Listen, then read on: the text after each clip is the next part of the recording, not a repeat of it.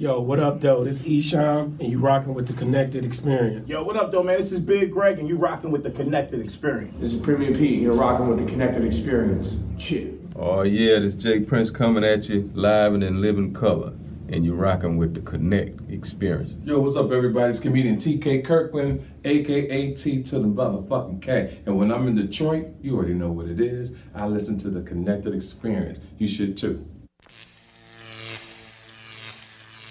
Connected. I'm SJ. I'm AJ. and we the Oh, Connected God. Experience. What's going on, man? What's the Connected Experience? is when we put people who dope in the room together and we introduce our audience to them and we just like putting dope shit together. so what you been up to? Man, putting dope shit together. I feel you. I seen what you got going on, man. I'm Yeah, proud of you. you know I what I'm appreciate that. You slick. You slacking on the bowling. Though, I know bro. I just was talking to my nigga at work. He said he bowled. We got to talking. This nigga got five bars in the trunk. We ready to leave right there. We just You got wasn't there. ready to leave. I was because you had no your, ball in you your shit with you? You know I keep my shit in the trunk. All right, yeah. I ain't talking firepower. That's on my hip. Yeah. Okay. Okay. Yeah. I've been, you know, I've been reading a lot, man. I ordered Yeah. like mad books. You know what I'm saying? I probably, I'm waiting on the book when we get back to the crib. Yeah. I ordered Dapper Dan shit twice because the nigga said he wanted it. So Yeah.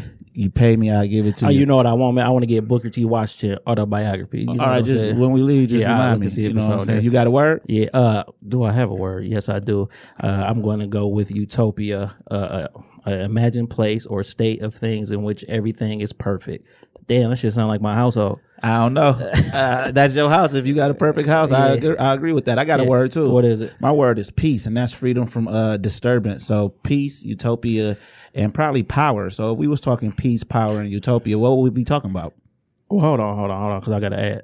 You got to add? Yeah. we got to add. Yeah, we got to add. Spit so, that ad. Uh, Krayzie Bone presents the Thug Mentality Tour Wednesday, August 28th at the world famous Shelter. Doors open at 9 p.m. Show starts at 11 p.m. sharp. Tickets available at the uh, Shelter box office. So Crazy got his whole team that he been putting together. He on tour. This is actually the first stop. Oh, oh, the D is the first stop The before the Cleveland. stop. Yeah, Yeah, yeah. You yeah. you going? Yeah, I'm going. Yeah. You, you on some backstage shit, or you watching from the uh, from the Uh, front row? I might be backstage and then watch from the front row. Some of them people I'm not too familiar with, so I just want to kind of see what they got. I like to watch actually newer acts from, the, front, row, from yeah. to see like a performance, Well- how, how like how serious people take it. I'm thinking more balcony than the front row. Like I like the. it's look. at the shelter, nigga. Oh, the shelter. I'm thinking the big floor. Oh, okay, okay, yeah. Yeah, so I actually be off to the side. Yeah, Yeah, I be off to the side. And what else is popping, man? I want to tell you congratulations. No, congratulations on you, sir. Oh, why would you say congratulations? Because we were nominated for Podcast of the Year and Best Best Niche Podcast. for the Pod Excellence Weekend in Charlotte, North Carolina. That'll be October 5th.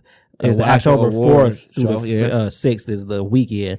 Actual award show October 5th. Uh, Best Niche Podcast, Podcast of the Year, and, and the Digital Soapbox Network got nominated for Best uh, Network. So You know that's saying? three nominations for the team. Yeah, You know so we should we could go we could come away three and on, nigga. We Yeah. can run the trifecta. You know Yeah. what I'm saying? But Yeah. being nominated is just good enough. Yeah, yeah, especially since that has nothing to do with where we're from. Or people that we actually know. We don't yeah. even know these people, Yeah. so that's a good look. You know so what I'm saying? if you a podcast is of course when they say pod excellence, we talking black podcast. Uh, Charlotte, North Carolina, man. Everybody just first of all, it's really uh, inexpensive to get to Charlotte, North Carolina. Yeah, yeah, especially really. from Detroit. Like Yeah. very inexpensive. we flying out the same day, and we could come back that night if you want to. no, I'm not. But we coming back Sunday. But uh, I've been talking on the Twitter to people from California. They say they come, coming. I'm just anybody who was nominated. I'm just starting talking to them. You know what I'm saying? and I even listened to, their a bunch of yeah, yeah. My last week has actually been listening to a bunch of podcasts. I'm about to tell you the wildest shit ever, bro. In the last month, I've listened to 2020 new podcasts. and I believe you. You, know feel what I'm saying? saying? 2020 new podcasts. That's a lot of hours. It's a lot of hours. It's a lot of bullshit. I'm about to say some shit don't even make it though. Yeah. I, I'm listening and I'm like, damn, dog. I really just listened to 2020 new podcast. It's really unbelievable how many podcasts are out there in this space that we do. But I'm gonna be honest, if you haven't like uploaded since 2018 or something, I didn't listen because I can't even get a current perspective. Yeah. you know what I'm saying. So let's get into it. Do you want to get into it? You ready? So Yeah. we was talking peace, power, and utopia, and that is the uh, the actual theme for this year, 2019 Detroit Sidewalk Festival. Now, if you never heard of the Sidewalk Festival, we have the founder, and she's going to explain what the Sidewalk Festival is, how it came to light, and all of that. Now, this is different because this is actually one of the first episodes that we will be dropping right after we The do first. the- yeah, this is actually the first episode that we will be dropping after we did it. So the show might be a little different because we might get into some current topics and stuff like that. It's I want to hear about the Sidewalk Festival. I do. We gotta get back to this last name thing first. So, you want, let, want me to let people know who I am before we start fighting? Yeah, yeah. well, we're not gonna fight because different perspectives is Okay. what keep the last names going. Okay.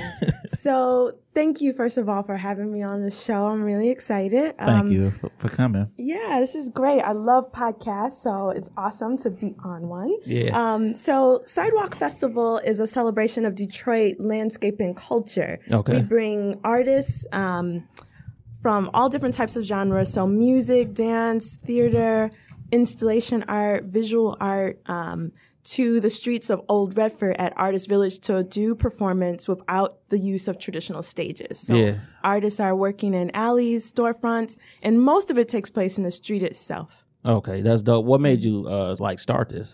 So I have a dance and film background. I worked um, in dance and film production for a long time, and um, and also I'm a native Detroiter. I spent a lot of times just walking the streets of Detroit and just loving the architecture, the beauty of the buildings, of the people, the culture. I went away. I did my dancing for a while, and when I came back, it was right around the time of the um, financial crisis, like 2008, 2008, 2009. yeah.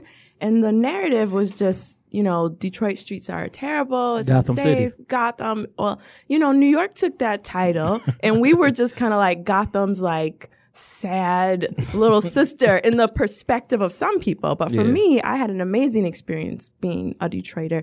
I love Detroit artists. I felt like I met so many artists who were putting so much into their work, um, but not receiving the platform and the recognition that I wanted them to receive from other Detroiters. Yeah. So I wanted to create something close to where I grew up that just really celebrated the the culture and the lifestyle. Now, speaking of growing up, you say you're a native Detroiter. Where did you grow up in Detroit? So first in the Cody Rouge area, and then in Grandmont Rosedale. So West Side, Northwest Side. Now, what what I've noticed that you did, you actually named these neighborhoods what they're properly called. So, could you explain to because you said Old Redford, then you just said two other neighborhood actual Mm-hmm. Yeah. names. So, could you break down a how you actually know these names Mm-hmm. of these neighborhoods, and then b where these neighborhoods are located Yeah. for the typical I'm from Seven Mile nigga or I'm from you, you know you know what I'm saying because. Yeah. You usually just don't hear what the actual neighborhood is called. Right, right. So that's a really interesting and, and good point. Um, when I was growing up, I didn't know the names really. I just said like West Side Yeah. for the most part, or like Grand River and Southfield Freeway. Like that's kind of Yeah. what that's how I would describe it. But when I came back to Detroit, I found that people were just I don't know. People weren't really aware of you know where where we were talking about. Especially you have more more and more people who didn't grow up here. We had to we had to be more specific than just West Side or East Yeah, Side. right. You know, and so um, I actually started doing research, and I've lived in a lot of different neighborhoods in Detroit. Those is where I'm. That's From. where I'm from. But I also, um, when I moved back here, I was in Pontiac, a lot of places, and then I moved to Brightmoor. And so th- I found that there were a lot of newcomers in Brightmoor who didn't seem to have the same rooted history, I guess. And so I just started doing research, going to block clubs. A big part of Sidewalk Festival is being involved in the community. So we go to a lot of community meetings. We do door to door. Um, so we go house to house to like invite people to the festival. We work with a lot of local organizations. And so I really, you know, my organization is Sidewalk Detroit. So we actually have a consulting practice around developing public art and around producing public art. So knowing this work, knowing what it means to create work in public spaces requires that you know what you're talking about. And so in regards to Old River, um, the streets are Lahser and Grand River, or Lasser and Grand River, whatever you want to say. That's where the festival happens. Um, where I was at in Grandmont Rosedale, I don't know what exactly the boundaries were, but my ho- childhood home is like near Grand River and um, uh, I would guess I would say between uh, Greenfield and Southfield Freeway off Yeah. of Grand River, between Grand River and Schoolcraft. And then when I was in the Cody Rouge area, I'm not really sure if this what area this is because it's not a heavily branded neighborhood, but Right. like Plymouth and Southfield Yeah. Freeway. So that neighborhood is not like Shout out to Plymouth and Southfield. No, I got some family Yeah, from over there. where- Family, Oh, yeah, uh, yeah. Hamilton. Hamilton, Yeah. yeah. So I we actually met them at a funeral one time. It was so like, it was crazy. Well, it was funny because like we had been together all day because my aunt had passed away. I mean, like all day. Like literally. Oh, and when we got ready to leave at night, like The gangbanging the came gang out. banging came out of like both of us, like my Uh-oh. cousin and them, because uh, I put a coat on and it had a star on it, and that nigga was like, "Why you got that star on that coat?" And I was like, "Why it matter to you?" And it got like, but it was, we was kids and shit. We like cool as fuck now, but it mm. just was so. But funny that was our introduction like to all day, like we, We had a great time, and too. then like something like that to mm. be a barrier. That's why I don't fuck with gang banging because it's not real. Mm. Because like when we met, No, I I, didn't say nigga I'm from such and such, and nigga you know what I'm saying. It was Mm-hmm. like we just been together all day. We really not about to let this stand in the way. Mm-hmm. So speaking of growing up in Detroit, what led you from Detroit to you said you went away? So where was away? Where did you go? So you, you still know your jail number? My what? Your 'Cause you said you went away. You said you went away. Oh no!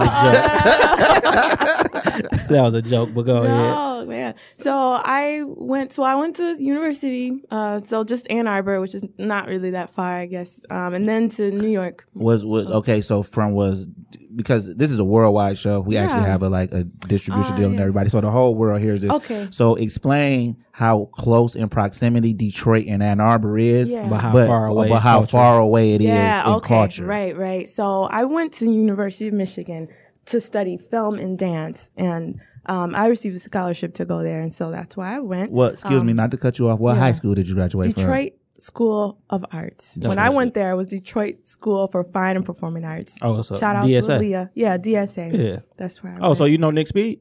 Uh, no, I know who he is, but Oh, we're okay. not like buddies. No, I know. I think he he alumni from there too, right? I think so. Yeah, I think believe so. so. Probably a lot younger Yeah. than me. Uh, I mean, we all still pretty young. No one's hundred in here. yeah, that's it. I like I said, shout out to Aaliyah. I was there during them days. Oh, okay. That's gonna date me a little bit. Yeah, But, just a um, couple years. Uh, yeah. so when you But- get to Ann Arbor, was it was it a real culture shock, you know, I won't say especially it at that time? Because like, is the internet has made the world super small now, Mm. Right. but back then, like, Yeah. Well, for me, it wasn't that much of a culture shock. I was prepared because I had been dancing professionally since I was 14. So Oh, okay. I had been, perf- I had performed there several times at their performing Oh, okay. arts center. So I had performed at, you know, um, Opera House, Power Center, Fox Music Hall, like all of so those you were places. well cultured by the time you actually. I was, I don't know if I would say I was well cultured, but I was aware of how people perceive black people. I went for dance and I studied ballet for, so I was often the black girl. So you in en- would you say you endured a lot of uh, prejudgment and racism it, during that time? Uh, I think it was there, but I think for me as a young person, I was also surrounded. Not only studied ballet, but I also studied Horton, which is a you know a black dance form. It's like the primary form that um, Lester Horton is a modern dance form that you know you will see it on like Ailey dancers. This type of it's a very you know prominent form, but it's you know um, very popular, I guess, among African Americans. And so I had a really strong, strong rooted black dance community. Okay. So there was some things, and I was also a kid that just had my head in the clouds. So I don't know how much I paid attention, you know, Right, to right, what right. people, you know, I was very much the black sheep in my dance department as well. So I just like literally black, but also like not involved with a lot of them. Like I went to class and then I was like out. So I don't know if there was a lot of space for like people to Well- make comments about me. I don't know. They probably were, but I didn't, I just didn't allow that access, I guess. Here's one way to oh. find out: Were you invited to the birthday parties? More not, not. so but that that- was, I think, mutual. you know I what I mean, Like I kind of didn't want it, but they you did know- it. Yeah, you didn't what want it, but they didn't offer either. Yeah, yeah. So I think it was a like it was a mutual understanding that I was different, you know, and I was not trying to change that. You know, I think I was Absolutely, absolutely. great with it. So, so, but yeah, it is culturally, it is worlds away. Um, but I had just like such a strong foundation, you know, and I was back in Detroit, you know, every other weekend. It's about, for the international audience, it's about 45 minutes drive, I would say. You can go faster if you, Now, what were you back in Detroit just to stay connected, or like were you homesick? Well, I was a church girl, so I was coming back to church on Sundays and to get my laundry done and pick up food, different things. So I don't know if it was homesick, if, if it was just more like convenience. Yeah, yeah, You know? yeah, yeah. um, and just maybe homesick too. Maybe homesick because I, I like I said, I love Detroit, but I've been so far from home. It's not so. Anyway, continuing the story of where I went, I went to Ann Arbor, then I went to New York, and then I went to Asia, then back to New York, and then to Detroit. So, So- what part of Asia Yeah. were you in? Um, I lived in Japan for about a year and a half, and then you know just kind of traveled around Japan. So, do you too. think that the Japanese culture with this anime and the way like the things look is because after they dropped the bomb on Hiroshima, that the radiation like fried their brains? Oh no! Oh, I, I that's a real 1000% question. that. No, Yeah, that's a I- real yeah, question. Because like, have you ever like that. actually based like looked at how anime looks, like how it like's coming at you and all of that? Kinda I'm- like I'm being on a kind of psychedelic drug. Yeah, Yeah, so yeah, that's how anime geek, looks, So I love I love anime. Could you describe manga, geek? comics? So I you could be a geek about a lot of different That's things, right, but for right, right. me, what I'm referring to now is I'm into sort of the typical geek things like comic books, Japanese animation, manga, Star Wars, sci-fi. They're all that's so that's what I mean when I say geek. What what is manga? Manga is Japanese comic books. Yeah, so it's so- usually the basis for a lot of like animation. I had I had a good friend of mine, like he lived in Japan and he actually taught English to the Japanese. Now when I say that, people always automatically assume kids. No, he taught English to Japanese to rich Japanese businessmen who would go to class to learn English. And uh he said for the most part, like the cultures are strikingly similar because they love and is are immersed in uh, hip hop dance and mm. dance and stuff so Yeah. much. And he said like he he just loved it. He went there. He thinking about going back. He he mm-hmm. just loved it. I always want to go to Japan. Yeah. Like, should go. yeah, Yeah, yeah, I love like, it. if- I, yeah, I went back earlier this year. That's at the top of my list. was- You should go. Yeah. Yeah, Yeah, what, what, Yeah. what the top of your list? What, what's on your list? Ethiopia and Yeah. Japan. Well, because mm. Japan was first. You Yeah. know what I'm saying? And then Ethiopia is like, once I go there, I'm going to like, I'm what I would think may be the backwoods of Ethiopia. so I'm not planning anything after, that, Yeah, just in Oh. case, you know. Because no, because we found out that our family is from Ethiopia, and I'm Oh. trying to go back to the actual Exactly. village Yeah. or whatever. Wow. So you don't know where that could be at. Like, Yeah. you know, you know what I'm saying? You don't know where that could be at. You don't know what that could lead to. That could lead to you actually Actually wanting to staying. stay. Yeah, that's what I'm saying. I'm not saying like nothing's Wow. going to happen to me. Oh, I might, I see. I might get there and be like, I'm never going. I feel at home. You know what I'm saying? Mm. So let's finish uh, talking about the Sidewalk Festival. This is Well, we're not gonna finish. We just go talk more, more about, it. Yeah, yeah, Yeah. correct. Because we still got that name thing on uh, on ice. yeah, yeah, we ain't forgot about that. We go jump right into that. So this was a concept that you actually uh, launched in 2012. That was the first year of it. Yeah. So let's talk about like the feeling you had the day of The first one. the the day of the first one when the first act was done when you knew that it's a ah. real thing now like you know because it's not a thing until the first act is done. Like everything leading up to it is becoming a thing but once that first act or what the first feeling you had when you knew like this is happening today whether Yeah. i it's too late for me to even call it off like what was the feeling you had like was it joy was it excitement could you just explain that moment if you can remember that moment Yeah, so the first act really for us is how we set up the street, believe it or not. So we make the street into sort of a living room. So we bring out couches, Yeah. tables, chairs. There's lots of installations. The whole point is to really transform how people feel in this public space how people how can we give people a feeling of power of joy of magic. And so we when i first conceived of it i imagined that it would be a lot smaller than it was um, but leading up to it we were getting so much like good press and so many um, so much interest we realized that oh we need to close the street because we were actually only going to have it Oh, in like artist village Yeah. yeah, we were going to have it within the sort of courtyards and areas of Artist Village, but we were like, oh, there may be thousands of people coming to this. Right. So we worked really hard to get the street closed, and we were like, now we have this giant empty street. What are we going to do? And so one of our um, key collaborators, um, Billy Mark, was like, let's take out these couches and just put them in the street and let's just fill the street up and just make it into like living room sets and bedroom sets. And so we did. And so once we did that and I looked at how we had transformed this regular street, I felt joy and I knew that it was real. And pretty much from the we all we start kind of late, I guess, for like a family friendly festival. We start at three, but like at the the moment like three o'clock hit, like people were just like there, like Droves of instantly. people. Yeah, and it's like we hadn't even started yet because we were barely finished. did you setting up. cry did you shed a tear No, I'm not a crier really. I I I just I think instead of crying, like I get full and ready for the next thing. okay Okay. know, So Okay, that's dope. We actually also have someone else with us. Go ahead and introduce yourself. Hi, I'm Morgan Hudson, also known as Super Cool Wicked. That's Yeah. S U P E R C O O L W I C K E D. Um, I, hold on hold on hold on we got to talk about how you go from Morgan to super cool wicked. Like, It's it's like a switch. You flip it on and you flip it off. I'm a performer. Are you y'all. a Gemini?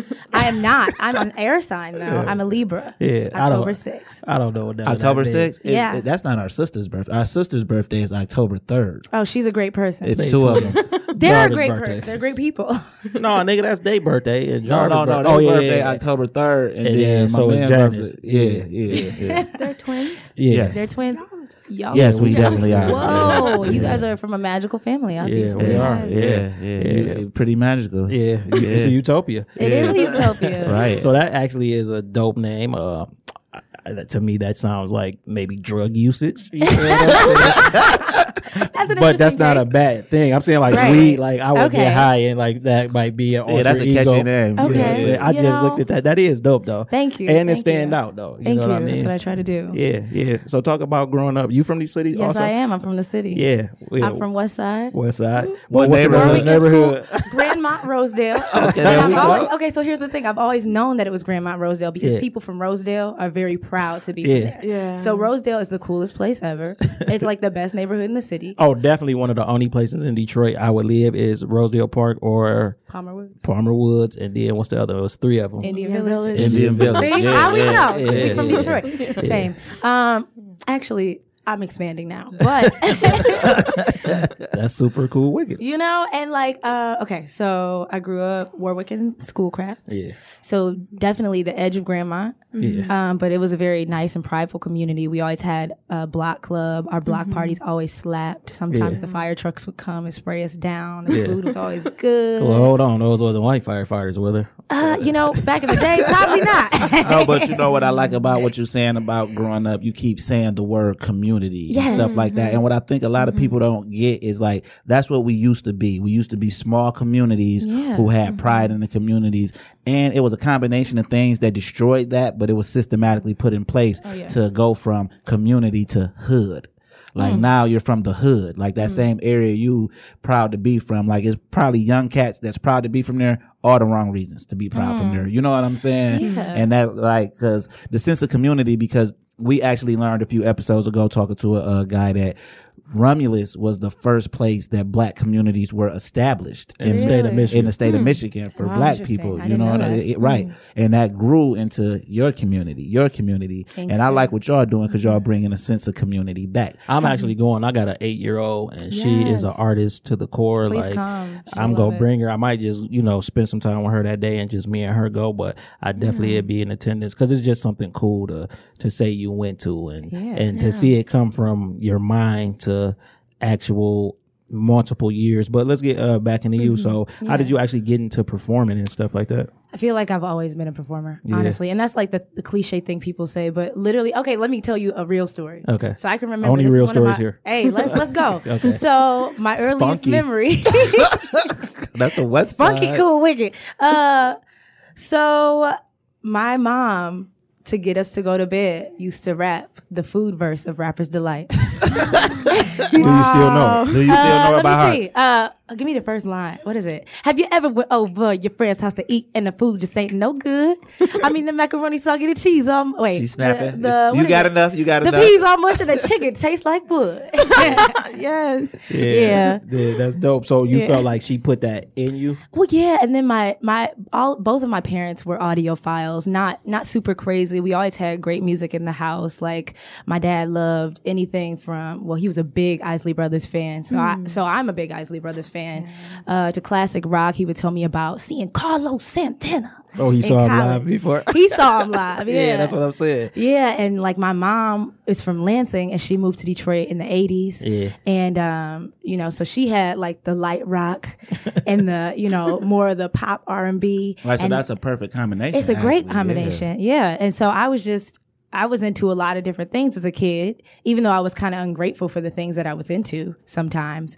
Um but yeah, and my dad, my parents always just let me do what I wanted to do in that sense. So I'd be, oh, I'm making a bow for my for a fashion show I'm gonna do for you guys, or Yeah. I'm building this little set for something, or I'm making a purse. I'm always I've always been making. Yeah. And then, you know, I don't know when I discovered that I could sing, um, but I did. And then I just kept going with that. And I was always encouraged. Um, I was in Mosaic Youth Theater of Detroit in high school. Yeah. Break that down for us. Mosaic Youth Theater is an organization, I believe it started in either the late 80s or early 90s. Um, it was headed by Rick Sperling. Right now, they have, I I think, about from anywhere from 60 to 100 kids in the company. Yeah. But there's a singers company, an actors company, and a tech company. Yeah. And it prepares young artists to work in the real world by Yeah. instilling professionalism and skill Yeah. in them. Yeah. So like uh talk about like being a part of that. Do you uh do you feel like that prepared you for what you do now as an artist? Definitely. Yeah, so you feel mm-hmm. like uh more people who are artists should probably try to get their kids into that? I really think so, or just get them into any enriching Something. activity with an artist as a teacher. Yeah.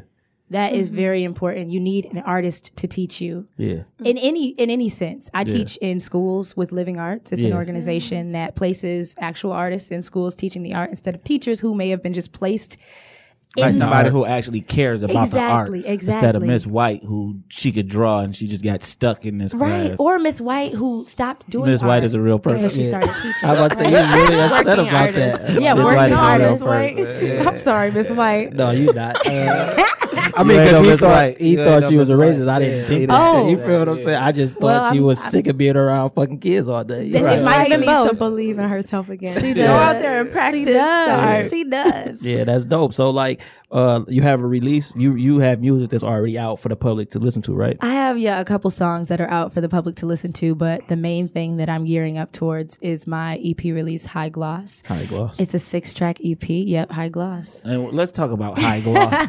what is the gloss? And gloss. It's the high from any t- form of drugs. You know, okay, back Well, in we pro college, drug. we pro drugs. We pro drugs. I am too. Yeah. okay. Yeah. Yes, legal. I'm glad they're le- legalizing. Illegal or illegal. Mm-hmm. Well, I'm pro drugs because that's people business, and who are you to mm-hmm. judge? You mm-hmm. know what I'm saying? That's very true. Yeah. Why are you all up in my business? yeah. Um, Nigga, you should get high. Maybe you'll have some business. Right. Exactly. Exactly. maybe you would see a new perspective. Yeah. But um where were we? High gloss. Okay. Uh high gloss came from my love of magazines as a child. Again, just always in living in a fantasy.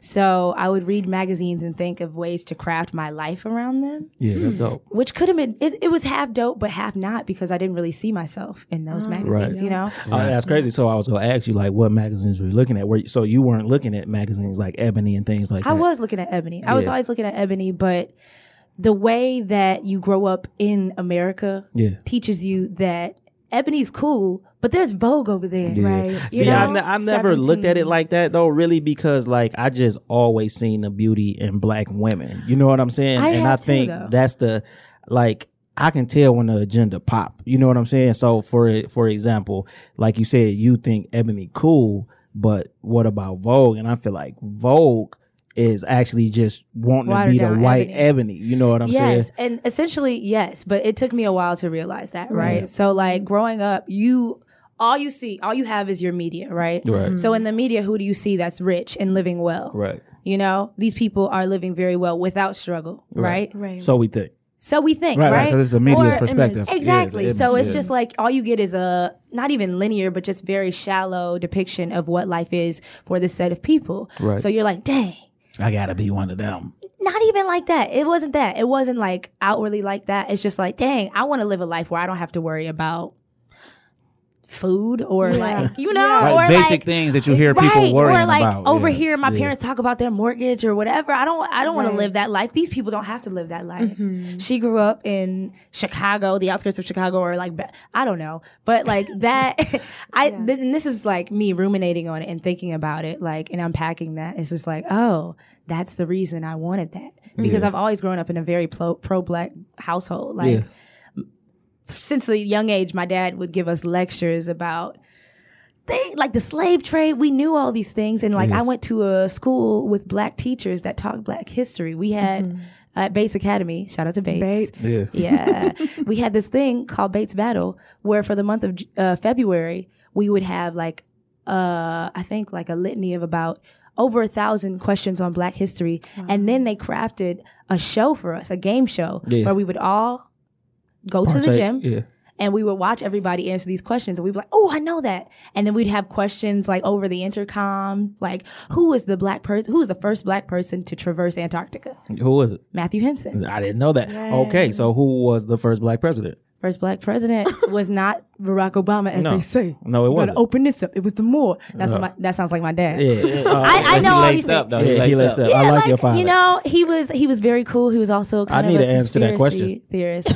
I forget They- his not name. conspiracy, He see. chopped down a cherry tree. no, No, it was name- John Hanson. John he was on the back of the two dollar bill. He That- that's out it. of circulation because there's some with uh the back of some two dollar bills are completely different from the back of other Yeah, ones, it's and the back of the one that John Hanson is on is actually a Mason meeting. Yes. and also I so your people who uh people who celebrate Thanksgiving it's the fourth Thursday of each November. He implemented that. So when he was the president, it's not like how the president how we know the president. The president basically was like the secretary, and it was only for a year. So mm-hmm. that's why. And then any picture you see of him, he's very fair skinned, and you know they you know they try to whitewash it out of history, but mm-hmm. that is actually the first black president of the United That's so States of. America. Mhm. You know what I'm mm-hmm. saying? Wow. But ask your dad if he can do that. I can't ask Oh, him he now. passed away. He passed. Oh well, oh, rest in mm-hmm. peace, pops. He, Thank he you. was very laced up He because was. I, I do the same shit with my daughter. All my daughter, time. she come talk to. She only two. She come talk to me. She hit. She walk away. You know what I'm That's saying? what we used to do too. We Yeah, used to she be just like, walk oh, Dad, away. we tired of this. Like, but it, but you see how it actually helps shape Yeah, your you mojo know- because they we let them take our history. I feel a certain way about like black history. Like we let them tell us what we should celebrate for black history. Like their agenda puts you to these type of people. You know what I'm saying? Hmm. And the, the people that they put you to are sim- sometimes passive in what you think may be. But like I was listening to Dick Yeah. Gregory on the show the other day, and he said something like I never thought about. He said, when I was growing up, Malcolm was a traitor and Martin was a coon. Mm. That's how people seen him. Now our generations love him. But if you was back then, your opinion was so I thought you- strong. Yeah, on and he was at odds with Huey Newton. Who said I mean, my bad, my Dapper bad. Dan Uh, said Dapper that, Dan yeah. said that, yeah. Mm. But you know what I'm saying. But if you could look at it from the perspective of being alive back then, I could see where people would say both. You know Mm. what I'm saying. But now, if somebody say that Martin a coon, you would die for that. Like you would fight for that. Like you know what I'm saying. So Mm-hmm. Yeah. I just don't like the narrative that they give us for our Black history. You know what I'm saying? That's true. That's why we have to learn it. You know. Yeah. Right. Best way to do it is learn it on your own. You know what I'm saying? Exactly. Eh, I mean, even with And I, from your ancestors. Yes. yeah, well, that's what I'm saying. on your own, like not, Oh, okay. not leave it up, Right. uh, leave it up to them. You know what I mean? Because if you left it up to them, we got the same Negroes in front of us, uh, and I use that term Negro loosely because what is You a sound like Negro? my grandma. You know what I'm She's saying? angry. Negro. you feel what I'm saying? So what we were Back talking to high gloss though. yeah, Oh yeah, how do we get there? Uh, High Gloss, Conversation. love Ebony. of magazines, Yeah. Ebony. So Ebony and Jet were always in our house. Yeah. Oh, I actually before you keep going, I said that about Ebony because I don't know if you know, but Ebony went out of business and they're actually about to sell their photo archives. Really? They Yeah. they went out of business? Yeah, I They just think- had an amazing shoot with a bunch of Yeah, that, that might have been the last sad. hurrah. I think they went out of business, but I've been Yeah, saying yeah, that they they- they sell going it, out of business. they photo archive. That's why I asked you that. That's funny. I have a couple of old Ebony magazines. Keep them. Yeah. But go ahead back to high gloss. Um, High Gloss was written about my, well, it's an homage to my love of magazines. And, you know, I would fashion my life after them and try to be this extravagant version of myself. and, you know, um, so those songs kind of play to that. Super Cool Wicked is kind of the extravagant version of myself. I'm a maximalist. So, you know, I, I don't mean to laugh at that. What is that's that? fine. I, you know, some people are minimalists. They want Oh, to be it maximalist. short Okay, and to the point. I would like to be grand because Yes. you know we only get this life. So I mean, as far as we know, Right. And um, I'd rather just live fully. Yeah. That's that's why I wore this big red skirt. Like you know, you, thank you, thank you. But like, so high gloss is kind of a play to that, and it's also kind of a collage of the first three years of my work as a musician.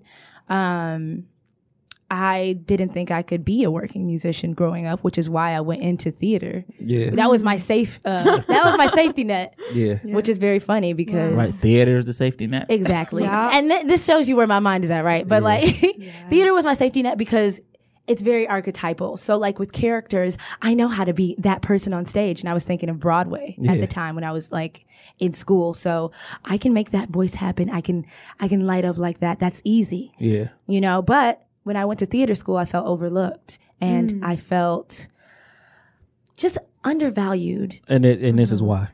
uh Why did you feel those ways? because i was number one i just felt like an underdog i was black Okay. i was from detroit Right. Yeah. and I, I i've always been hyper aware of that because I've lived in Detroit all my life, which is super black, right? A primarily black city. Even Yeah, still, the is in the uh, country, in the country, right? Even still, right? And then I went to high school in Grosse Pointe. Okay. Oh. Culture shock majorly, huh? Kind of. I read a lot of books about private school, so I kind of knew what to expect. Yeah.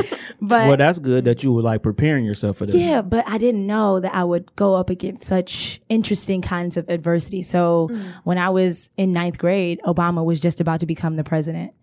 Oh, and it really came out. It there. came out of them. Yes, it did. Very, very, in so many ways. Obama's a terrorist. Yeah, uh, he, he no, he's not a what they- terrorist that's because what they his- said. no, That's listen, what they he's not a terrorist because his dad is black and his mom was white. If his dad was white, then you would have more reason to believe he could be terroristic. Yeah, terroristic. Yeah. That might have went over I a lot heard of it people's all. head. Yeah. I heard it all. And uh, yeah, I, I I can only imagine because uh we were grown when I yeah, was but for the most Yeah. part, in situations like high school, racism Yeah. is uh not as overt. You know what I'm saying? But then when something like that is happening in the climate in the country, it gets more overt. I mean, we went to school at one point. We it was only 12 black kids in the school. Wow. Right. So Same. we were used to that. Oh, so when I look from the perspective of racism not being overt, I'm not looking from my perspective because I've experienced that. Right. But most people who like grow up in inner cities, the racism that they feel is not as overt as somebody who been around the opposite race. And I always be taught when I talk to people from the city, like I tell them, like your first interaction with with a white person was of some form of what you consider to be authority. I grew up with white people, so I already know that y'all trash, like y'all ain't shit. In a sense of when, like, if if you go to school in Detroit and the police officer, the police officer white, your teacher white, you already see white people. Like the one white guy in the hood acts black. So you don't even know what it is to be around white people that you don't look at uh, th- uh, in an authority, authority figure. figure. Yeah. You know That's what I'm saying? But growing up, you like, okay, y'all just as poor as us because we all in the same vicinity or stuff like that. So it's a difference. But yeah, at that time in the world, Obama Yeah. becoming president, we know you. Yeah, it was a lot. And I think, like, That was think it just saw how you demographically, said it was that it just was a lot. Yeah, I mean, it was demographically. You got to understand the Grosse Pointe is very wealthy, and they're not just wealthy because they like got in a stock stock market boom. They have old money, Yeah. like old money, like prohibition money, Yeah. probably slave money. You No, know what I'm for saying? sure, for Definitely sure. an early And- early Detroit mafia. Yeah, I mean, still Detroit mafia, but Yeah. I mean, I, you know who live over there, just like Grosse Ile, the same thing. You know what I'm saying? Yeah, Grosse Ile. Some people don't even know Grosse Ile exists. You, Yeah. Do y'all know what Grosse Ile is? Yeah. The island. You know what I'm saying? Yeah, like I uh Trenton is right outside of Grosse Like you have to go to Trenton to get through to Grosse Grosse Ile. Ile, yeah. And I know black people who come to Trenton every day. And when I tell them, yo, man, it's an island over there right there, they they still don't believe me. And they've been coming to Trenton. Some of these people been coming to Trenton every day for 10 to 15 years because we work out there. You know what I'm mm-hmm. saying? And I'm like, the this is an island, bro. You have to take a bridge. Like this is predominantly like this is the American dream that you fake think you want, like Lamborghinis mm-hmm. flying up the street. And they like, where's these cars going? I'm like, oh, they're going to Grosse You know what I'm mm-hmm. saying? But that come from us playing I mean being a part of football programs and stuff. We used to go to Grosse Ile. They did not want us mm-hmm. there. They showed it. We would mm. leave. You know, you, you know what I'm saying? I wouldn't want you Yeah. there either. Last thing I want is the away team coming to my home, It beat beat me, me. yeah, yeah, beating our kids, The away up the team score. just had niggas on it. You know what I'm saying? Yeah, yeah. So how did the two of you collaborate for this year's Sidewalk Fest? Ooh.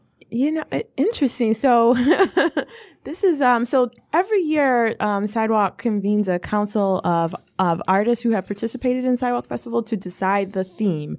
And so um we got together five artists who just sat around talking about what is it that um, is on your heart? And a lot of it was about our political situation, the fact that we kind of are in a dystopia. And so, what would it look like if we were in a utopia? A de- what does a Detroit utopia look like?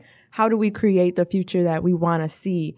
And so, we developed this theme, and then we had an open call for artists. And um, Morgan submitted work, but that's not how we started our first collaboration. It goes back some years. Yeah. Um, I used to be with a collective, right? This Yeah, is the first Video year. 7. Video 7. So we were a collective of about 16 or 17 musicians and visual artists. And we used to get together every weekend and just jam. And then it became kind of solidified.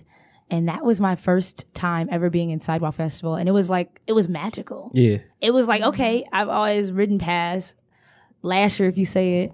You know, I actually grew up saying Lasser, so I don't- and I'm actually I- embarrassed to say that. I'm embarrassed to say that. But anyway, um, You know, I say Lasser, but I also want to say Lasher because Lasher is the real. Let's just like we should just squash it. Let's explain Lasher. to people why y'all going back and forth. Oh, about uh, this. yeah. I mean, I say oh yeah, they don't know. You say No, no, Lasher. I'm saying people who listen to my. Yeah, I mean, know. I'm just saying though. Well- I'm on the Lasher side of the the Lasher conversation. I'm actually on the Lasher side as well. Yeah, yeah. I'm on, I'm on the Lasher. mean, I've I- heard I've heard both. So I, I, don't think know people say right. Lasher because they Detroit. missing the H. Yeah, and they Lasher. You know, You Who probably just switch Lasher? No, that's Yeah. just that Midwestern Detroit mix up of the la- just you know you can see it. Lasher. Yeah, yeah. I'm about to say you can see it. Lash, you can see it. but it's like, la- like Yeah. you laughing or something. Yeah. Yeah, that's very true. I didn't even look at it like that. I just Yeah. thought people probably just switched the S and the H. Oh. Well, yeah, because that's what I just looked at, and I was like, yeah, people are probably like majorly dyslexic, so they they see that how they think it should be. Oh, You yeah, know what Lasher, you yeah, right. Lasher, yeah. yeah, they see I- that how they think it People should be. people look at the idea of the word a lot Yeah. instead of the actual word. Mm-hmm. I've never looked at that and saw Lasher. I've always Lasser. Swisher. Yeah, Lasher. Yeah. Lasser. Is that French? Lasser. I Yeah, put is that Lasser. Probably so, because you know, French- that sound like a French last name. Or Detroit is French, so Right, right, That's where yeah. it comes Detroit. from. Yeah, so it was a French settler. Yeah, You gotta add that Lasser. R uh, uh, uh, and, and Lasser. yeah, Yeah. that's super cool. Wicked the way you said that. Thank you. You know what I'm saying? But So you were in the collective. Yes. You, you, you bounced on them because you got too big. Nah, that's not what happened. I put that out there, man. Okay. Um. He's not the first one to say that. No, I'm joking. Uh, disclaimer: We don't know this collective, so we're Right, joking. right, right. So, video, yeah, Video Seven was an amazing, uh, multi-talented collective. We got together and we had a kind of, you know, he was one of the co-founders and he kind of led the group in like placing us in different performance spaces that we needed to be in. So, Yeah. the first time we did um, Sidewalk Fest was actually it, we were dispersed. So we have other artist friends. I think my first first time doing Sidewalk Fest, I was with my friend, my, my two friends, uh, Lex and Alex Burns. Their band called Cousin Mouth. what? Yeah, that was my first year, and I sang background for them, and that was when I was just starting out. And Yeah. it was She actually remembers this group very well. I Of course, I remember all of the groups Yeah. because I curate all of the groups, but I don't always know People the origin. people. Like, yeah. well, I don't always know every person in, In the it. group. You So I couldn't name all the members of VO7. yeah. no, it's a So, lot. so I remember Cousin Mouth. kinda I like the didn't realize you were but back up with them. Yeah, so I was Okay. back up for Cousin Mouth, and it was very fun. It was me, CJ, and Asia. Uh, but then I don't need. I can't even remember honestly because I feel like every consecutive year after that we've been a part of it. somehow, and that's great. That's excellent. So, since this is a festival, and uh, let's talk about some of the um, activities that will be going on at this festival because you have an interesting thing where you have poets teaching classes to younger kids. Yeah. So let's talk about like the importance of that. So, like, what made you? Is this something that's always a part of the festival, or is this something this year? So this year we're actually expanding how many days of programming we have. So the first day of the festival is two different events. One is um, a poetry and performance workshop for youth 11 plus, where they'll be workshopping their own poetry, and That's at the end of the workshop they'll have a, a opportunity to perform on Saturday at the Sidewalk Festival. Okay. Now is it Um, like yeah. you won, so you get to like how do the how do you pick who get to perform? So the artists who are leading it will pick, and they're, Okay. they're citywide poets. And I believe it's just really going to be based on readiness and timing. So we have an hour set aside for the kids. Okay. Um, and we have done some iteration of sort of a kid showcase uh, in a lot of different ways Right. throughout the festival. What we don't do at the festival is anything that's like a specific child-based activity. We just do holistic art. You know, right. So, so, they yeah. involved in the culture, but they don't feel like this is the kid table. Right. Yeah. We don't have like clowns or like, you know, this kind of thing. You know, it's just right now they are going to be working with professional artists. Uh, at the same time, we're having a storytelling under the stars where a, a few of the business owners on the block are going to tell their stories of uh, peace, power, and utopia, as well as some stories from immigrants um, to um, our to our country to talk about you know some of their experiences with like looking for utopia and uh, and what it means to have power or not. Like it's basically a person of color coming to this country. I don't use the term Yeah, person or- of color, uh, and I'm gonna tell you I why. do. I'm, I can tell, but uh, no, I'm not gonna say why I don't use the term person of color because we just don't use that term. It just because it's not about Yeah. you. it- it's not about me. Have you guys met any resistance with trying to put this together? And if so, name the names who were resistant. Because I would have to know Why would why you would want this in somebody your like Yeah. a specific You know, so I will say overwhelmingly we have had a really positive response. I was I say I don't have any enemies. However, there are in recent years some new people on the block, new developers, people who have bought property that aren't members of the community who have not only targeted our festival but also other community members. And that's what I don't Um, like. So, Uh, but but all of that is so like our reputation. You can't stop it, right? you can't stop it. Yeah, and that, that's why I wanted you to Exactly. So it's almost like a fly just buzzing around. You just, you know, it's annoying, but it's like we have so much community power. We have so much momentum from artists. We have so much support, even from the city of Detroit, you know, that these little, you know, annoyances are, you know, but that's just, it's really about, it's interesting because this, there are some developers who have moved in who have been great, you know, but there's, you know, one individual, you know, who just, doesn't have the ability to buy people out in the way that I think he thought he did, you know, and so it's frustrating to him. So something he tried to stop everything. That, yeah, but like that that is so small compared to like the literally thousands of people that we have come supporting us and just uplifting us every year. It's just it's just amazing. We, you know, everybody comes together to make this happen. We can't do it without the business owners on the block, the Old Redford Theater, Sweet Potato Sensations, um, Artist Village, Motor City Blightbusters, Motor City Java House. All of the businesses really come together to make this happen. The artists, the community.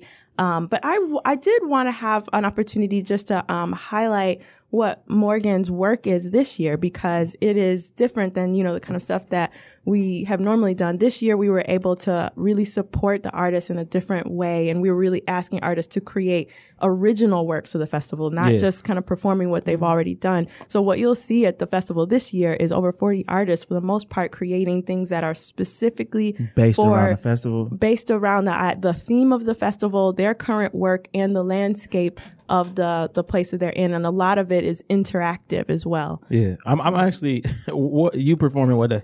Uh, August 2nd at 9.30 p.m. Okay, well, because I'm I'm just curious to see what you go wear, so I'll probably be there. See, and that's Because you said you like to be grand, so uh, Yeah. you know. I mean, I this is starting to sound like something I might need to have to take off work for, man. Like, I, if I'm not off, whatever day you go go, I'm gonna go like this because this is the type of stuff that communities are actually missing. Like, this actually sounds like a great episode of a Black Power type of TV show. Like, you know what I'm saying? Where dream sequence. I couldn't help it. I so no, but it, it's just like I can visualize like Yeah. all the getting it together, and you you so many years in, and it it never gets easier. I could I can imagine because different roadblocks occur, but it's like you stuck with it, you still with it. Like like this this um do you remember the women of Brewster Place when they had the play? Where she got her kids who was usually really bad and took them to the Yeah, play. yeah. Like I get that kind of feeling. Like it's gonna be a kid there who go discover like right then that he mm-hmm. loves the arts. Yeah, like like this is what I've been mm-hmm. missing mm-hmm. in my life as a child because like it's up to parents to to to help the children discover new things. Yeah. And, and I just get from from the flyer. I actually get Yeah. that. uh this is more little like program. a program. Yeah, I You get know- that feeling. Like it's gonna be a child there. Like Yeah, that like, just this is really- what it's I gonna want to be a click. part like, of. But then I it's also so. gonna be adults there, like because so many people don't know how important the arts is to like Yeah. just who we are, the creative. Like everybody's creative in their own little way. Like a chef is an artist, the way he sets it up, the way you know, like so many people are just artists and don't realize like this is a form of art. But I also want to talk about how you actually work with Cranbrook and they they they they do something here as well. And could Ah. You explain to the listeners what Cranbrook is and why that's so important that you work with them? So every year, Sidewalk Festival collaborates with uh, different institutions around the city as well as artists. So Cranbrook is um, an educational and creative community that's in I don't know West Bloomfield. Yeah. maybe that's where it is. But um, the the the side that we're collaborating with is the Cranbrook Museum of Art, specifically their contem- their curator of contemporary modern art, Laura Mott, who has an exhibition that travels throughout the city this year. Focus it's called uh, Landlord Colors slash Material Detroit, and the exhibition is dealing with how do artists respond to economic upheaval, revolution, that sort of thing, and we're in that right now. Yeah. you know, and so uh, one of the works that um, we co-curated for the festival. So Laura Mott of Cranbrook, myself of Sidewalk Detroit, and uh, Taylor Aldridge of Arts Black have worked together to create a series of programs. So at Sidewalk Festival, um, an artist collective, Fringe Society, will be debuting um, an installation in the alley that's a literal utopian um, uvi- environment using natural materials. So it's it's it, I can't really describe it. It's something you have to come and see. It's built original for the festival, but you'll enter into a lush green, interesting um, landscape of light and performance elements within the alley. So we're recreating this alley to be a literal utopia that you can walk through. Okay, now a major question everybody listening should want to know is how will the parking be set up? Yeah.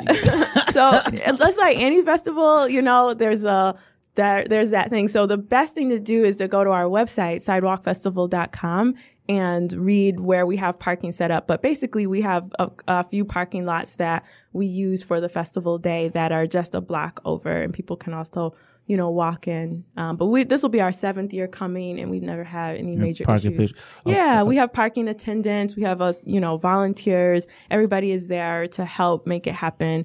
Um, if people are still kind of wondering, you know, we're right on the intersection of Grand River and Lasser. So the, just the next, uh, the next street over, which is, um, the next street to the east, Graydale or Grayfield, that's where our main parking lot is. Okay, and another question is what type of food will So be we'll have vendors, local vendors um, from all different types, and the food is always really fabulous. So from everything from like you know vegan tacos to you know like ribs and fried fish, it's just it's all sorts of things. Covered and we're there. right across the street from Sweet Potato Sensations, Hey. which Okay. makes the best sweet potato pies in the city. Yeah. You know, I, you might have to compete with like your family sweet potato pie, but um, but they also have things like chicken and waffles, pork chops, sandwiches. But there's just all sorts of things. sliding that pork in there tough. Am I? Oh, maybe I just I may be partial to pork. This is my birthday weekend. I just had ribs yesterday, so I'm sorry, y'all. my, my bad. Do you not eat pork? No, no. I don't But there's a pork. lot. Well, I, There's a lot I started with that do it. vegan though. Right, didn't right, right. So you I gave said us some vegan tacos, Yeah, you gave us some- smoothies. yeah. So it's uh at the the actual festival takes part uh on the uh in the block where the Re- old River Theater is. Yes. Okay, On yeah. so on that street, down the alley, and in and throughout Artist Village. If you haven't been to Artist Village, you must go. It there are several converted spaces that used to be warehouses, and now they're these interesting artistic rooms without roofs. I really can't describe it. You just have to go. You have to see it Because people It's don't think like this it. type of stuff exists here in Detroit. Yeah, they don't you will be think that it's away. a real art district or a It real is. fashion district or that, Yeah. like this stuff is here. This probably it probably started here in Yeah, we're the ex- originators of a yeah, lot of things. So Yeah, Artist Village is literally is indescribable when we bring people and we do, you know, do tours when, you know, for example, when Landlord Colors had its opening weekend, you know, we had something like 30 folks from the press coming through to like tour different locations and every time we take people into the interior of Artist Village, they're just blown away. It's full of art. The resident artist there, Chaz Miller, covers the wall and the ground with um, these really epic murals that tell different stories. Sometimes that tell stories of Detroit, Black history, a lot of that. So you just really have to come. This sounds amazing. This sounds Yeah. like yeah. I can, if somebody's listening to this and not interested in going to this, I don't even know what's going on. Back to you though. When is Yeah. the EP dropping? EP is dropping. Let's cross our fingers in August. August what? Last week in August or early September. Okay. Well, you so you gave us two times. Yeah. uh, yeah, yeah. So be- listen, how about real. we drop this EP on September sixth? That's my baby girl's birthday. Oh, and, lovely. And we can I And bring a three year old to the to the uh, to the show to the uh, release? You party? can bring a three year old to Peace Power Utopia. you can. I mean, if you bring your three year old, she might hear a little, you know, cussing. But, Uh, you know. she's well, That's my three year old dad. is His- allowed to she cuss in the house. so- okay. Well, I'm bring like, your three year old. three year old. So Yeah, she, yeah, she's Oh, allowed to cuss in the house, and if she right, uses well- it in the right context. We'll bring her. yes, bring her. She'll, you, you she'll like it. You know I- what the party and stuff gonna be? Uh, for the release. Yeah. No. Well, don't keep us out the loop. You know Okay, what I I'll mean? definitely Keep us let in you gotta the know. loop. follow her on Instagram. Oh, we, Instagram. we are. We go get, you know, Twitter. we go connect. This We is what we're doing, the connected experience. Yeah. Um, High Gloss is dropping very soon, but what I'm most excited to share right now is my performance at Sidewalk Fest, Oh don't. We and you're like, performing and I'm performing like Saturday, Friday, Friday. Friday, August the second at 9:30 p.m. Um, I will be performing my I don't even know what to call it. It's like a multi-sensory performance slash healing space. slash That sounds like Installation. a- a- an event Yeah. in its own. It's immersive, Yeah, and it's that's- very yeah. immersive. Uh, it's So called- you seen the performance? I haven't, but w- she made a detailed proposal. So I haven't seen most of the work because it's all original debuts. right, right. And people are creating things As they go. specifically. Yeah. So Sidewalk Festival is not only the celebration of community and culture, it's a place for artists to experiment. So a lot of artists will come and they will, what is their next creative idea? What is their next, um, thing that's boundary pushing. That's really what we want to do is create this space for artists to explore and to do things that they maybe wouldn't be able to do at the regular show or concert hall, you know. right. So do you still do ballet? Uh no, I'm not a, I don't do ballet anymore. I still dance. Okay. So I'm mo- I'm just I do more I guess movement, performance art, um just m- merging a lot of different forms. I haven't focused on ballet really since high school. Oh, okay, That's so what led me left- into college. Yeah, Okay. but when I got to school, I focused on film and modern contemporary dance. So, Yeah. so I, I'm I'm going to assume, and I normally don't do that, that you've been going to festivals. You know, I go to festivals, but I am not actually a huge festival, Festival person. person. yeah, because Sidewalk Festival is is really really different unique. than yeah, It's not. It's like actually just any- called festival. I'm taking it. It's more of like sidewalk experience. Like it's more than a festival. Because when people hear festivals in this day and age, you automatically think several stages, bunch of artists, bunch of events going on. Mm-hmm. Right. Mm-hmm. And this is actually the total opposite of that. This is showing that it's a community. Like when you said y'all turned the streets Yeah. into the into the couch with the couches in the living room and the bedroom, like Yeah. that type of experience. Like that's su- super creative. And this is this sounds like that this is on such a grand scale already. Where do you see this in five years or the tenth year anniversary? Let's go there. So let's say, what do you? Not giving up all your plans, but your 10th year anniversary vision, like I can imagine, has to be colossal for what you're saying right now. Like it could only get better.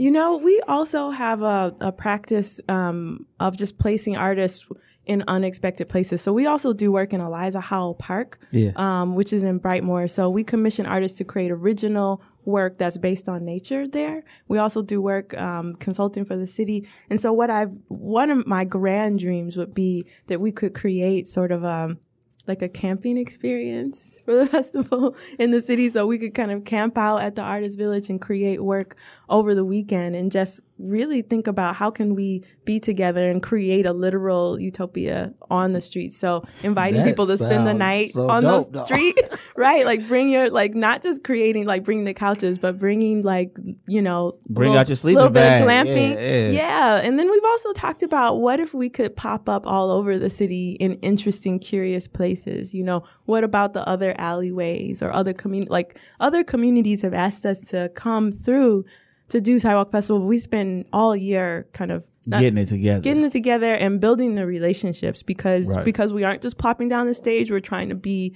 you know right in people's faces what would it mean for us to go to the north end with something like this so we would have to really work on building relationships with those people It's, it sounds like you know? Sidewalk Festival might be like a summer long event full of Oh. things for the 10 year. Like, We need a lot you know what I'm saying? for that. Let's Yeah. see. but you never know. it- Yeah, put it- so- somebody yeah. literally could be listening, like, Yeah. yo, I wanted to do something like that, Yeah. but I wasted my time. Why did you say this somebody? money. You know Berry Gordy listened to this.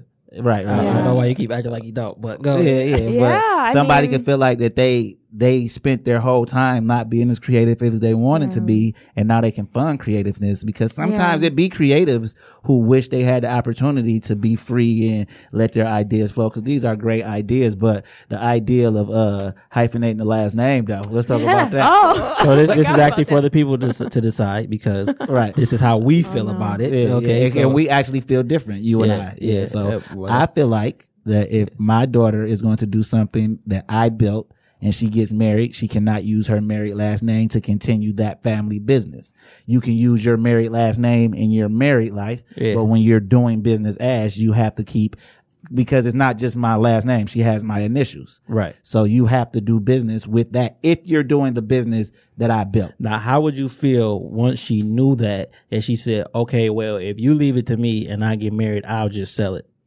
You then still I'm not here, you leaving just it took to it you. over. Then I'm not leaving it to you. I'm Yeah, not okay. leaving it because if you go sell it anyway, then I might as well sell it myself and no inheritance for you because this was your inheritance that you. But what if to she's just not a good business person? But you, can't just, sell the business. Like you can't tell me you're planning to sell it, and Right. then I mean, I, I can sell it for you. Okay, I but you just said you wouldn't give her nothing off of that. I, I don't have to. It's mine. Yeah, but I don't I'm have just to. saying. It's mine. Like Yeah. I, I, I built this. Like Yeah. you don't have to. You, I was. Gonna I don't believe that you wouldn't give her nothing off of that. I, believe it because I she know treat you. You Yeah. wouldn't. No, No, because you he would- talked you that talk. in- He a big softy when it Yeah, comes right. to her. You Like, and saying like black like, wealth you're and community, right? right? So like we pass things down and we put our egos aside for the betterment of our society, right? well, well, that's what I said. I'm, I'm, I'm not Yeah. necessarily passing my business I know, down. but no, I'm just saying just like his, his different. No, it's not because I'm going to do this. Oh. Uh, I'm not. I'm not passing my business down. I'm passing a starting point for you down, right? Because I understand like you're not going to always keep this last name. So you go. Here's a starting point. You build what you can build, and you can build that under your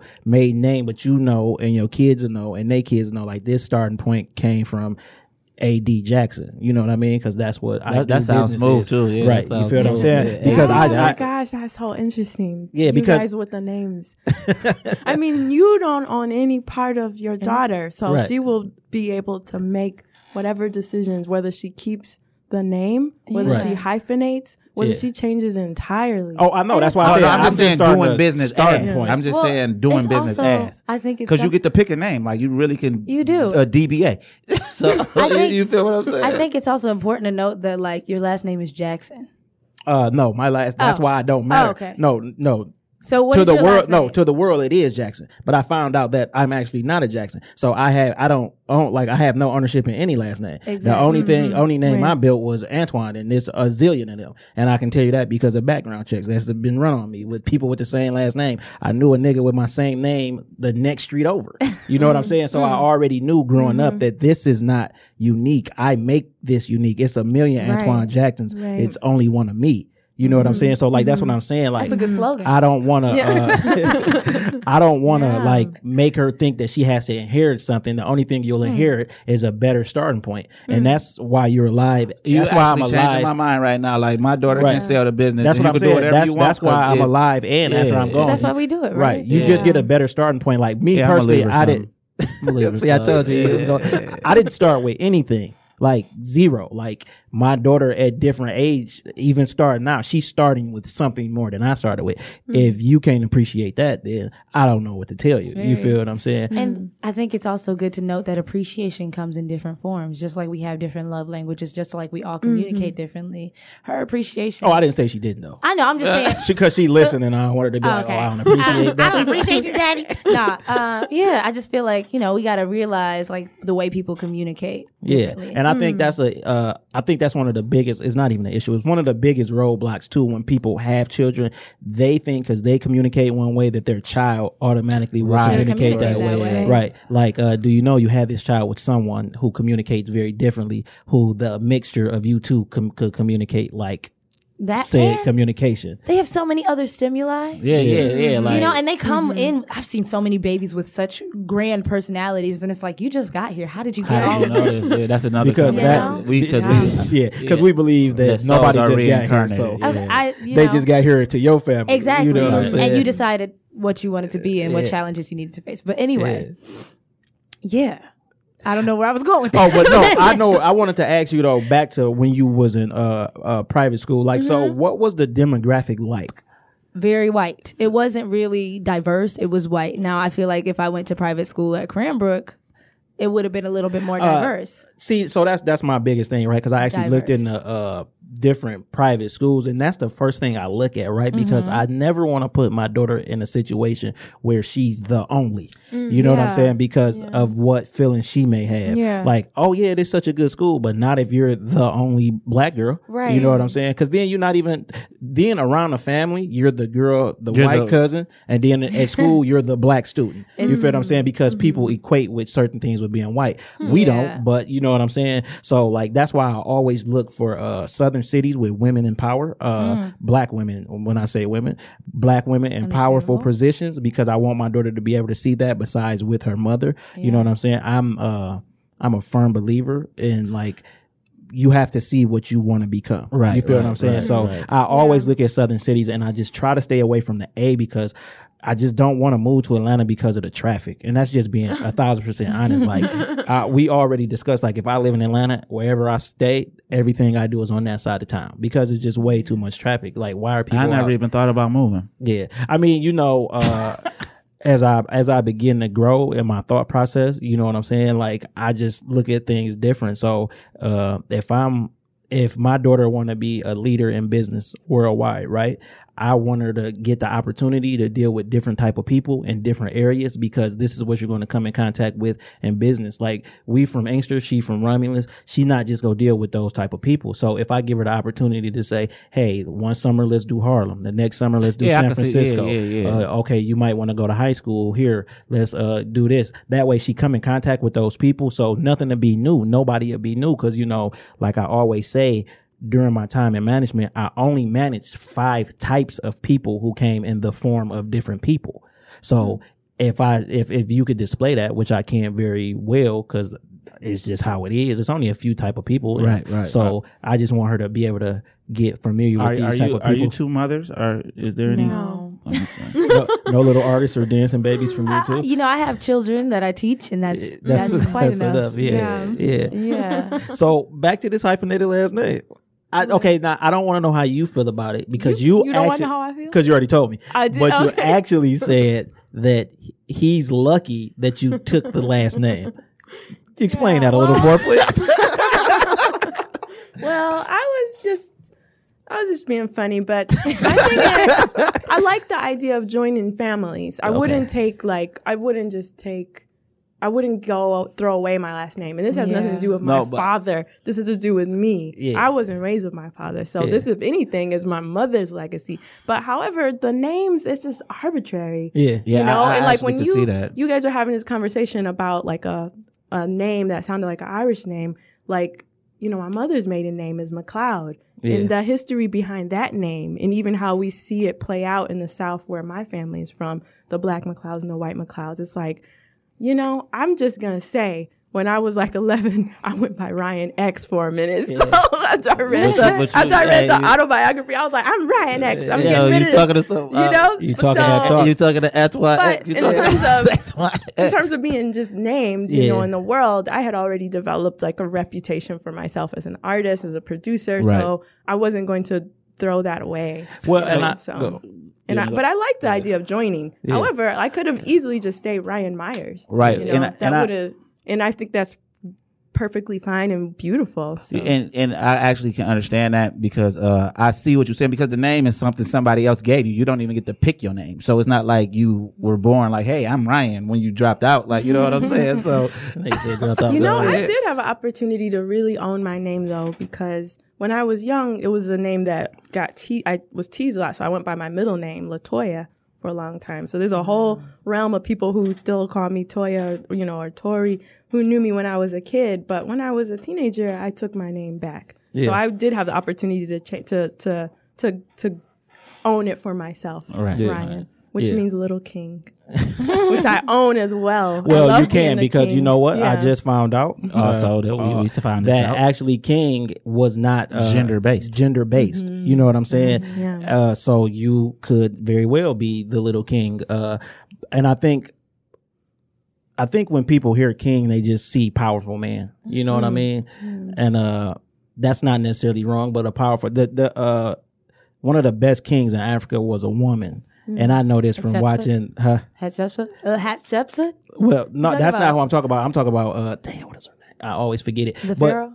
no, no, but she she went to war with the Dutch. you know what I'm saying? She went to war with the Dutch and was like really giving it to them, and they had to respect it as much as they could. But I, when I found that out, because I was watching like African civilizations, you know what I mean? That's the only thing I never uh delete from my DVR because it's like thousands of episodes. it's four episodes and they like seven hours a piece. But you know what I'm saying? And I always watch them with my daughter to show her like, now you see they talking about all these men, but when it come to that woman, like they have the utmost respect for her still. And she was, she really took them to war, but they called her a king. And and then my man who uh we had in here, Dr. David Walton, he told us like, well, that's because King wasn't exclusive to men. You know what I mean? So that's really dope, little King. Uh, you feel what I'm saying? Yeah, I it. What else can we expect from the uh, Sidewalk Festival?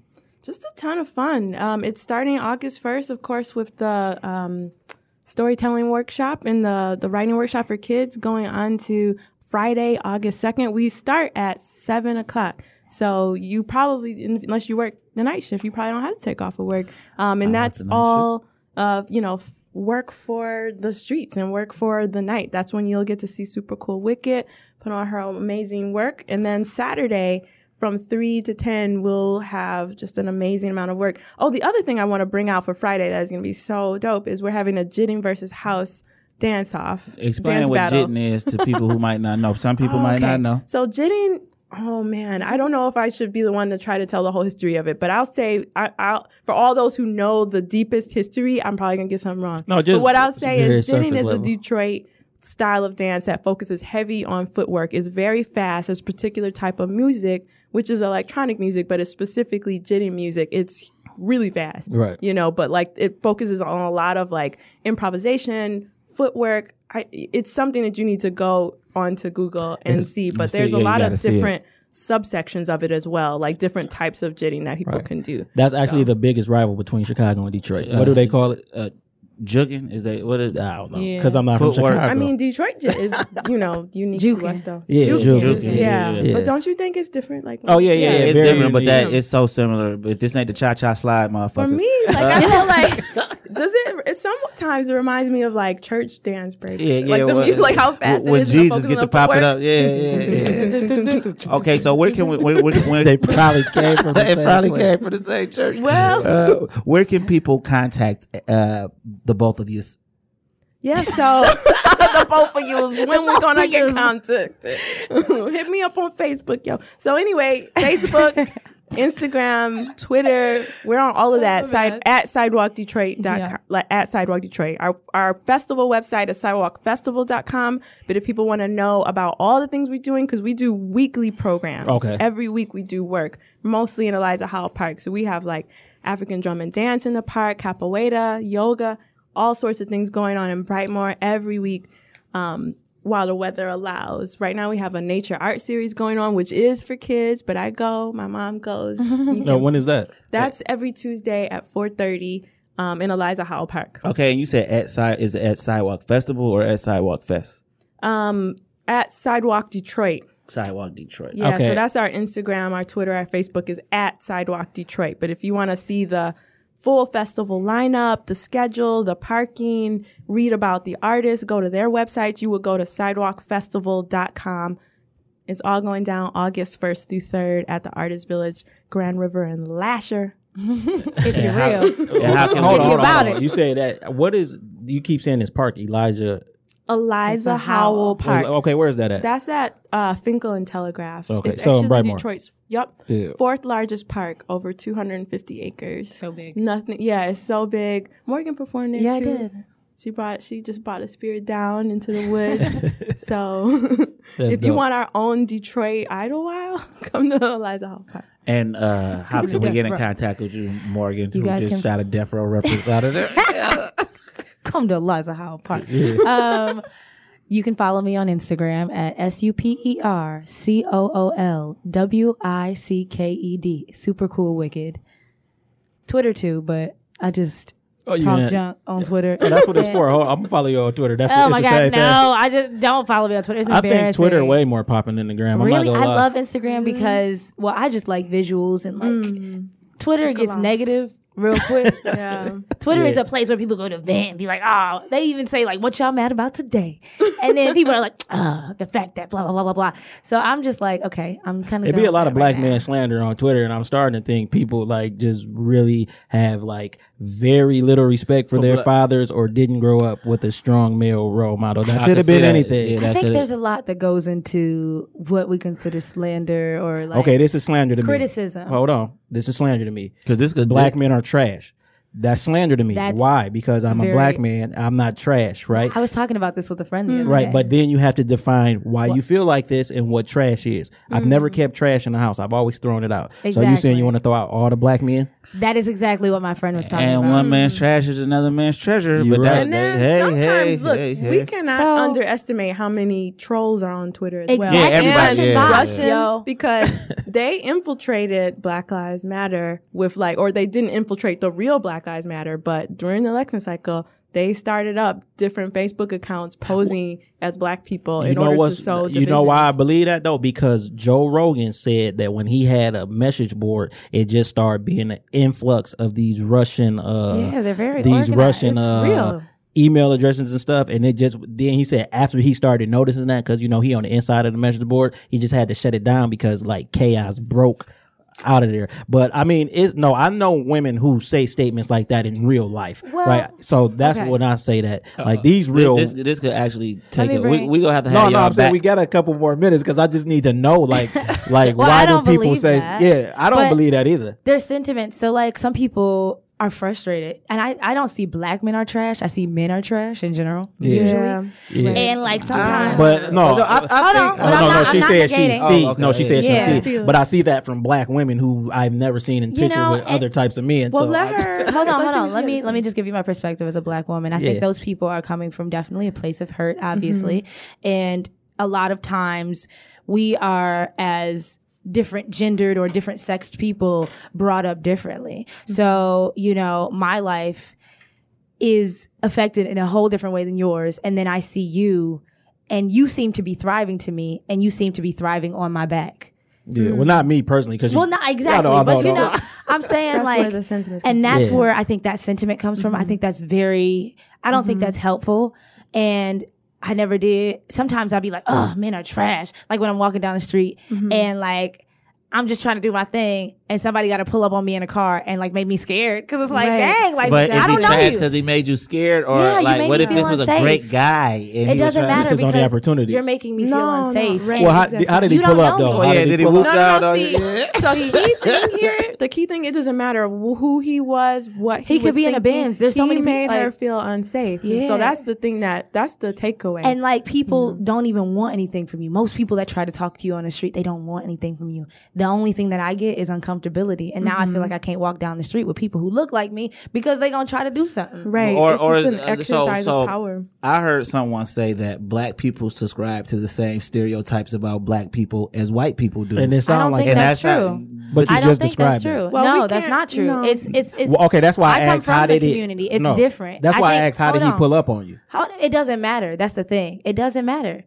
You you came into my space. Like there's so many people that are like, "Excuse me, miss," and that's fine. Yeah. Like if I'm walking, mm-hmm. okay, I'm gonna expect that because we're a community and I expect to talk to people in Detroit. Mm-hmm. But if you just pulling up on me, it don't matter how you pull up on me. If you in a car, I grew up when people was getting kidnapped. Little kids was getting kidnapped and in shot, vans. shot, robbed, And all people were of. Amber Alerts were invented in my so lifetime. did that just Yeah. did that just not feed into the stereotype No, that no, the no, no, same? no, 'Cause because this the what I was people, gonna ask, Wait, like- it doesn't let me, feed into let me add this Yeah, yeah, yeah, because yeah. First of all, you, I think, as a as men, you do not understand the vulnerability that women walk around with in public spaces. And this is a big part of why I'm doing Sidewalk Festival so people can feel safe and they can feel empowered because as a woman walking down the street, you are facing so many more dangers and so many potential violations to your person that we've seen evidenced. We know what it means if you deny someone who's talking to you on the street. You could that could be your life if you say the wrong thing To the wrong to a brother who's like trying to talk to you.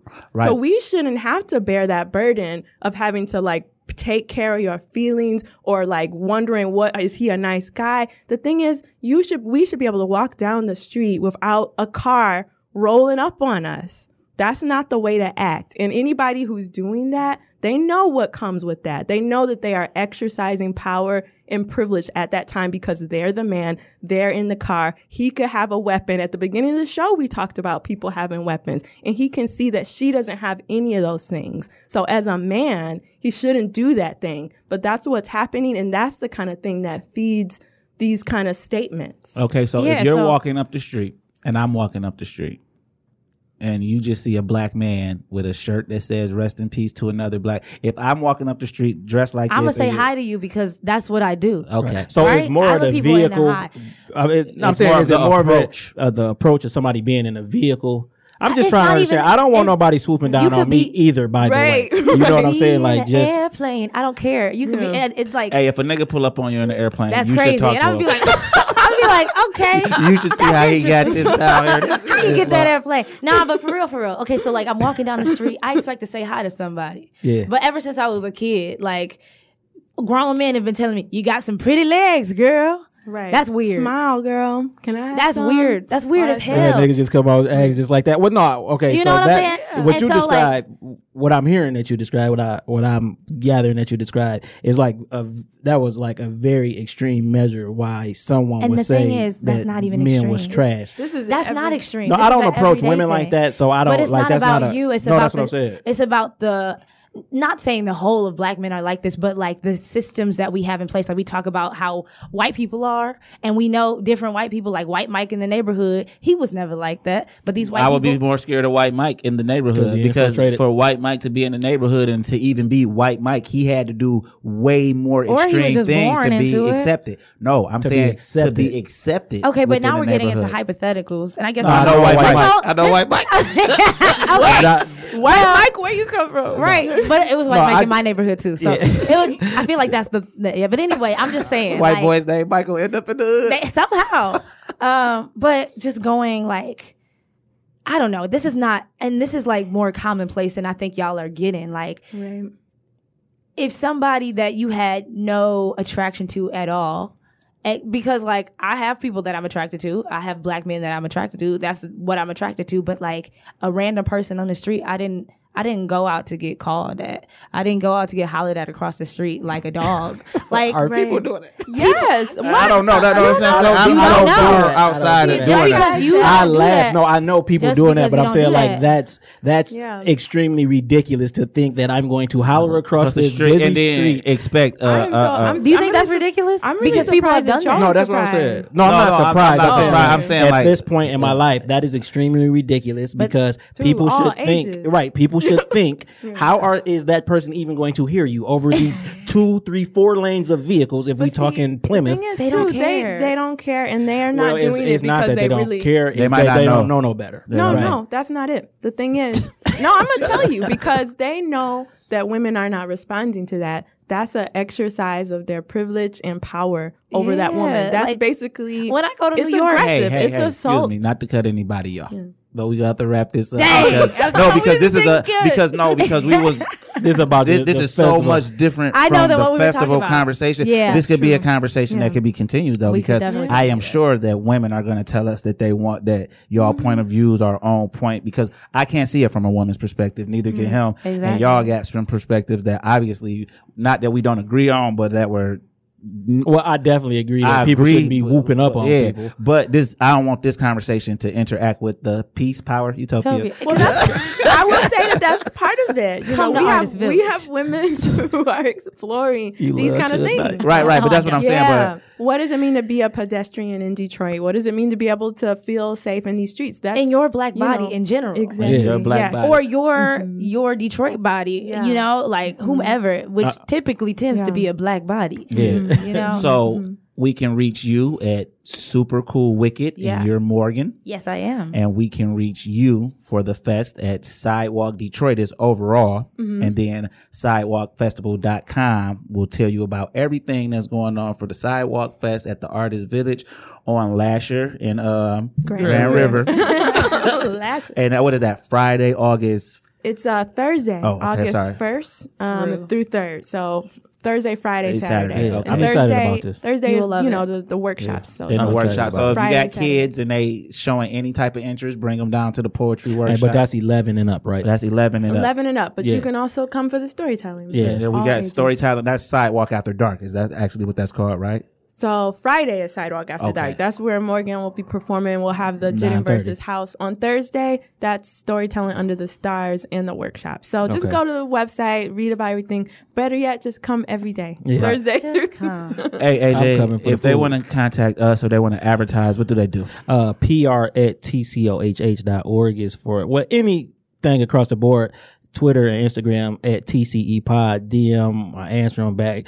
PR at tcohh.org if you want to like just get more in depth if you're trying to get advertisements and stuff like that, or just want to say how much you don't like the show. Right, and if you are listening for the first time, I want to congratulate my brother on being nominated for Podcast of the Year. I want to Best congratulate Best Niche Podcast. uh, Congratulations. and best uh best network, Network, yeah, and that's yeah. at uh a Pod Excellence weekend. That's coming uh October fourth through sixth Yeah. in North Carolina, Charlotte. We will be there. yeah, and this, We- I'm coming back, Charlotte, because this ain't our first time. yeah, you know what I'm saying. This ain't our first time. We go network with everybody down there. I'm SJ. I'm AJ. I want for my brother what, I, want, for myself.